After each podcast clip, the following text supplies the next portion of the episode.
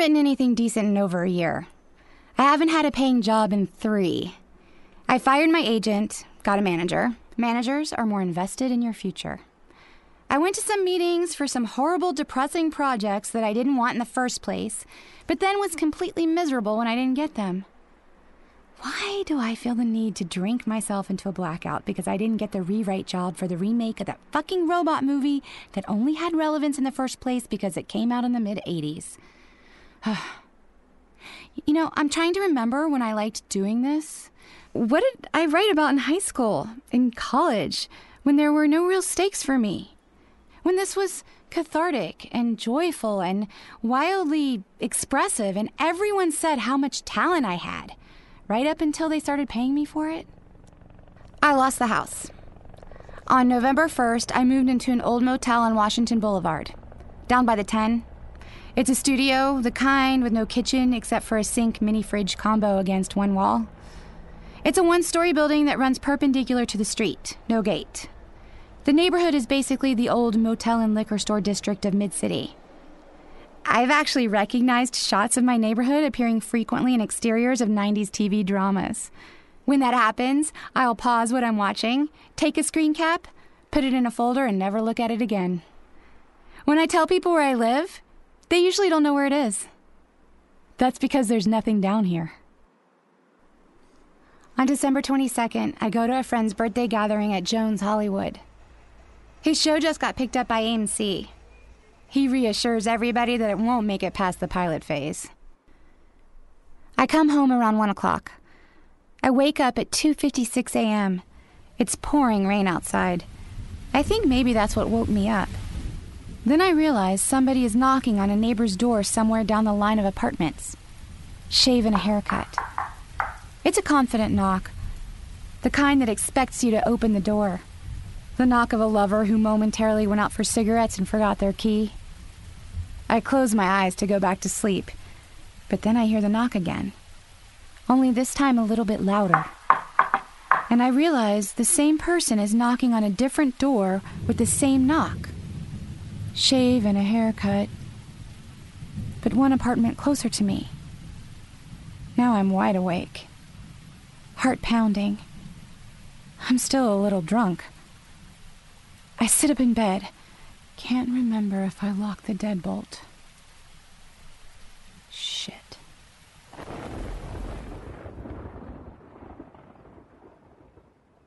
I'm suddenly reminded of this story from when Alvin Schwartz's Scary Stories to Tell in the Dark books first came out.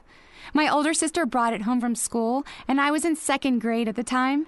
And she read this story aloud to me, and I couldn't sleep for a week. I think the story was called The Voice. It's the one where a girl wakes up in bed to a voice telling her, I'm at your front door. Then a few minutes later, she hears it again telling her, I'm on the stairs. Then at her bedroom door, then in her room, then at the foot of her bed, and then when she finally starts screaming and her parents come, there's no one there.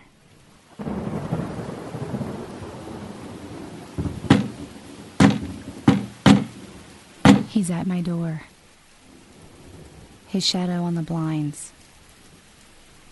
Part of his upper body, shoulder, head. He looks giant and hunched over. But there's also distortion from the noiry angle of the streetlight. And now he's just standing on my doorstep silently, listening at my door. In the dark, I think I see the doorknob turn once in one direction then once back the other. After a moment, the shadow passes by the blinds, and as he passes, I'm trying to peek out the corner of the window, trying to see some part of him as he goes by, but I can't get a look. I hear him knock at the next door. Shave and a haircut. I hear my neighbor rustling behind the wall waking up noises. It's the apartment of the soft spoken middle aged Asian man who also lives alone. We once had a small talk conversation out by the dumpsters about the Pacific Northwest. He goes to conferences in Seattle sometimes. I remember we talked about this one particular bend in I 5 where you turn a corner after hours of nothingness and suddenly the entire skyline of Seattle is revealed all at once. Sometimes after he goes to Costco, he brings me bottles of water just to be nice. He's the kind of guy who would answer his door in the middle of the night. I hear his bed creak. I hear his feet on the floor. I'm screaming at him in my mind, like you do at characters in a horror movie. There's hesitation. He doesn't answer the door, and there's no more knocking. I hear his TV switch on. We both listen to that until we fall back asleep.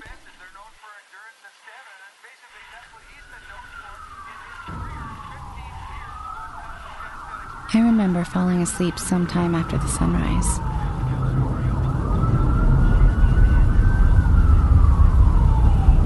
I dream about somebody vomiting on me. I dream about hiking in Griffith Park on a hot day. When I wake up later that morning, I can't stop thinking about the knocking. My search for knocking on your door late at night returns a message board on a site called Weed Forums with little green marijuana leaf icons by each comment and a Yahoo Answers thread that is hypothetical at best. I specify strange door knocking Los Angeles and find a number of stories over the last year on a group known as Knock Knock Burglars, where people will go door to door and see if anyone's home, and if not, they break in and rob the place. In September of 2012, they actually formed an LAPD knock knock burglar task force after a 46% increase in this kind of crime. At that time, there was a group of burglars roaming Beverly Hills dressed in polo shirts and khaki pants, sort of a Beverly Hills disguise, and robbing wealthy homes on the west side. I find a story from April 11th of this year where a knock knock burglar broke a glass door in West Covina and took jewelry, iPads, and two Newcastle beers out of the fridge when no one was at home. But these scenarios don't really fit mine. I come across some criminal psychology paragraph that indicates a daytime criminal knocker is hoping you're not at home, a nighttime criminal knocker is hoping that you are. I Google Knock Knock Killer and get a page of results of a 2011 film featuring Master P of the same title. I click for a synopsis but can't find one. I go back to my original search and try Knock Knock Killer minus movie. The search returns a cold case in Memphis from 2010 where a guy named Jimmy Driscoll opened his kitchen door to a night knocker and was instantly riddled with bullets. It happened so fast that no one saw anything except for possibly a light colored Chevy Impala driving away from the scene. There's something weirdly familiar about this. I got pretty into the Zodiac case after the Fincher movie came out. Didn't Zodiac drive a Chevy Impala? I Google Zodiac, Chevy Impala. Confirmed. A 1960 four door hardtop Chevy Impala was spotted in suspicious locations during the night of the Faraday Jensen murders, and one was also allegedly spotted at the Lake Berryessa stabbings. I briefly pursue the line of thinking that if the Zodiac was in his 20s during his killing heyday, he could be in his 70s now. My Uncle Steve is in his 70s. Uncle Steve still does motocross racing. Zodiac could still be doing murdering. He could have knocked on Jimmy Driscoll's door. He could have knocked on mine. He did have a Southern California connection. They once found a Zodiac handwriting match from a poem carved into a desk at UC Riverside. My parents call to wish me happy birthday. It's my birthday. I don't intend to tell them about the knocker. I don't want to get them excited. They're country people. My mom sleeps with a shotgun at arm's length, and on the other side of the bed, my dad sleeps with two semi automatics on the bedside table. They have a bedroom on the second floor and an archway cut into the wall that looks down on the main entry point so that they can shoot an intruder without getting out of bed. My sister is there with them, and I ask if she remembers the story, The Voice. She doesn't. She asks me if I'm working on anything, if I have any prospects. I tell her people aren't really buying anything right now. She tells me I should take myself out to dinner somewhere. She wishes me a happy birthday. Maybe she's right. I should get out of the house. I take a shower. I get dressed and brush my teeth. I shut down my computer. I get my wallet and my keys and my phone. I double check the mini fridge because sometimes it doesn't close right. But when I go to leave the apartment, I find that I can't bring myself to touch the doorknob.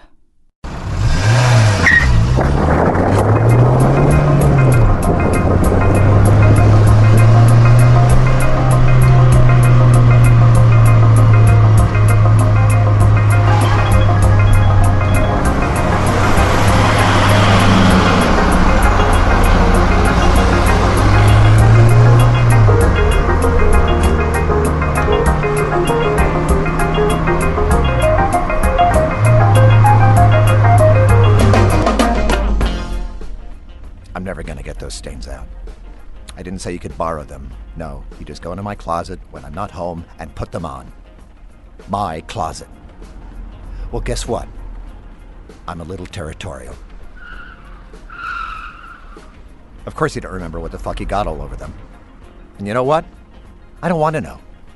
The point is, when you were on Molly kissing other boys at Booty LA, you didn't care what you were getting all over my Dolce & Gabbana fustian track pants. Who wears those out anyway?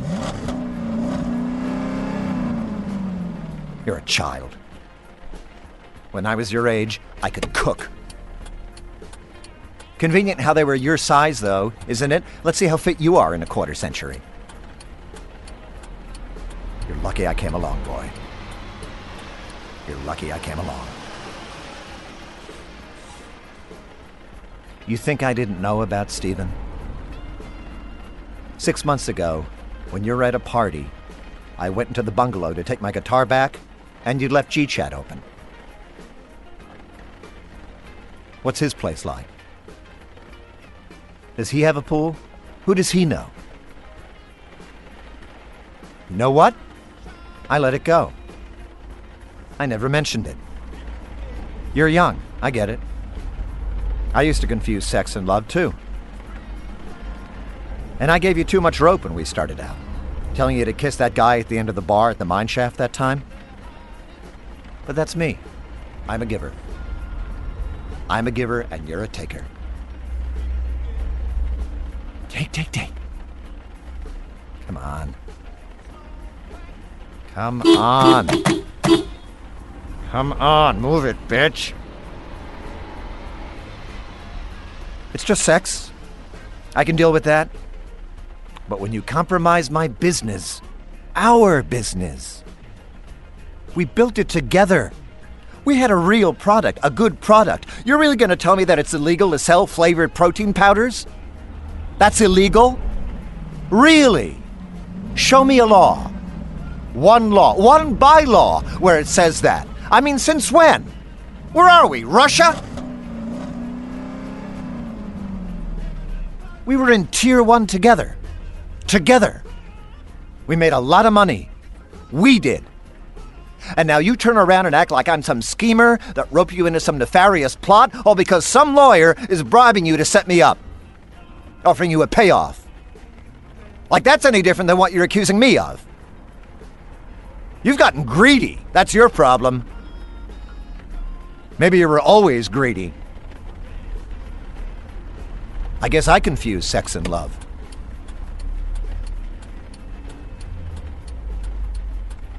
You look good in those pants. I saw your Instagram. I'm an idiot. What gets me is you didn't have the balls to tell me yourself. I got a call from a lawyer while I'm at the dry cleaner trying to reason with the asshole who says there's nothing he can do about the stains. An ambush, like so much foxhole in Vietnam, the velociraptors in Jurassic Park, distract me from the front by fucking up my $400 track pants and then pouncing from the sides to eviscerate my ass with a $3 million lawsuit out of fucking nowhere.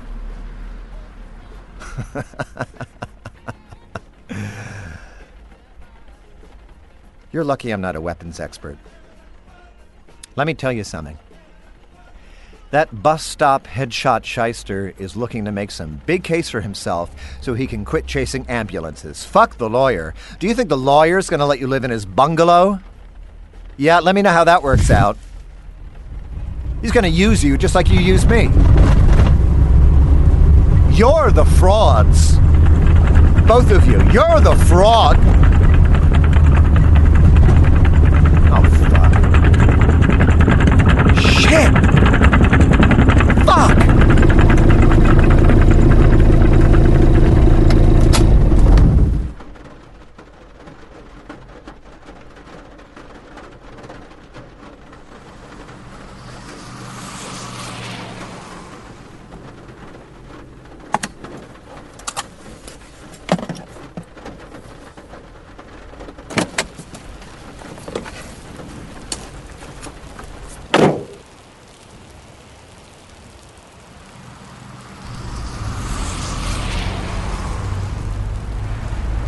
Perfect.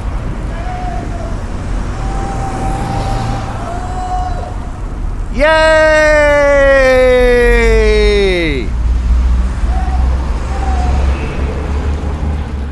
Who cares?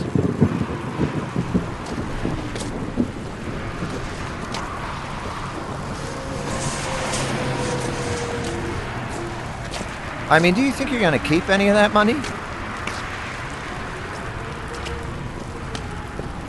You think you're going to find someone else to take care of you? You're to end up living down here. No gym, no Starbucks, no jogging paths, just reliable insurance.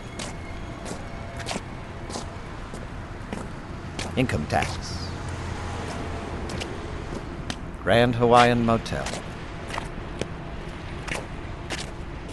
The Brea Radiator.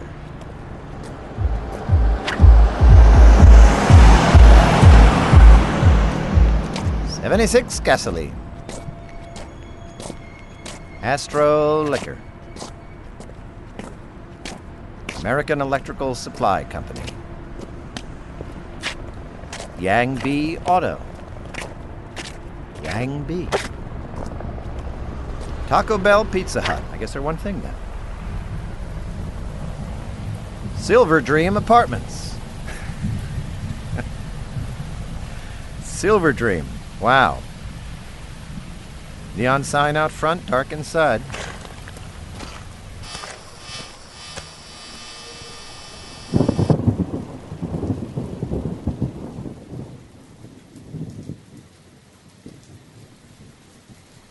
The thing is, we were happy.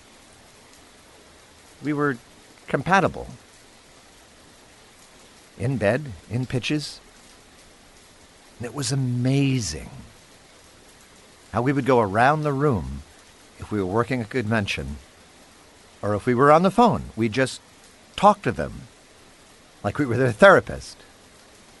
And they would tell us about how they never asked the love of their life to marry them, but how they didn't take that vacation because they didn't want to spend the money, about how they never gave their dying mother the ice cream she wanted because the doctor said it was bad for the cancer, but surprise, she died anyway. Seriously, people said things like that to us. And we cared. We really cared.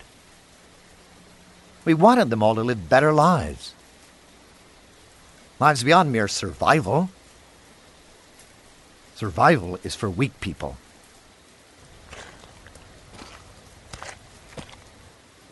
Revive Pro doesn't just burn fat and build muscle, it gives you energy and strength. It's not just a supplement, it is opportunity. You gonna answer that? That's opportunity, baby. Opportunity doesn't wait around. It's got places to be. You can't sign up for this on a website later. You can do this here, now, in person. Because we care about people. We care about you. Because you're the people who cared enough to come here today. This is your reward. This isn't a free for all, it's limited. This is exclusive. Your passion brought you here. Now, is anybody out there going to answer? And someone every single time. And always at the last possible second would knock back two bits. And soon everybody was knocking the shit out of that conference table. Guys with hairy knuckles, ladies with rings on. It was beautiful. Passion to profit.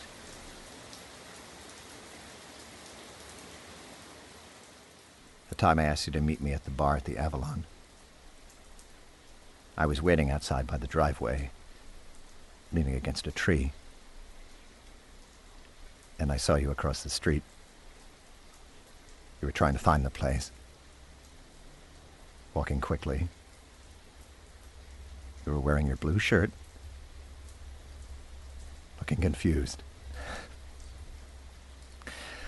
I called to you. You turned your head. You saw me.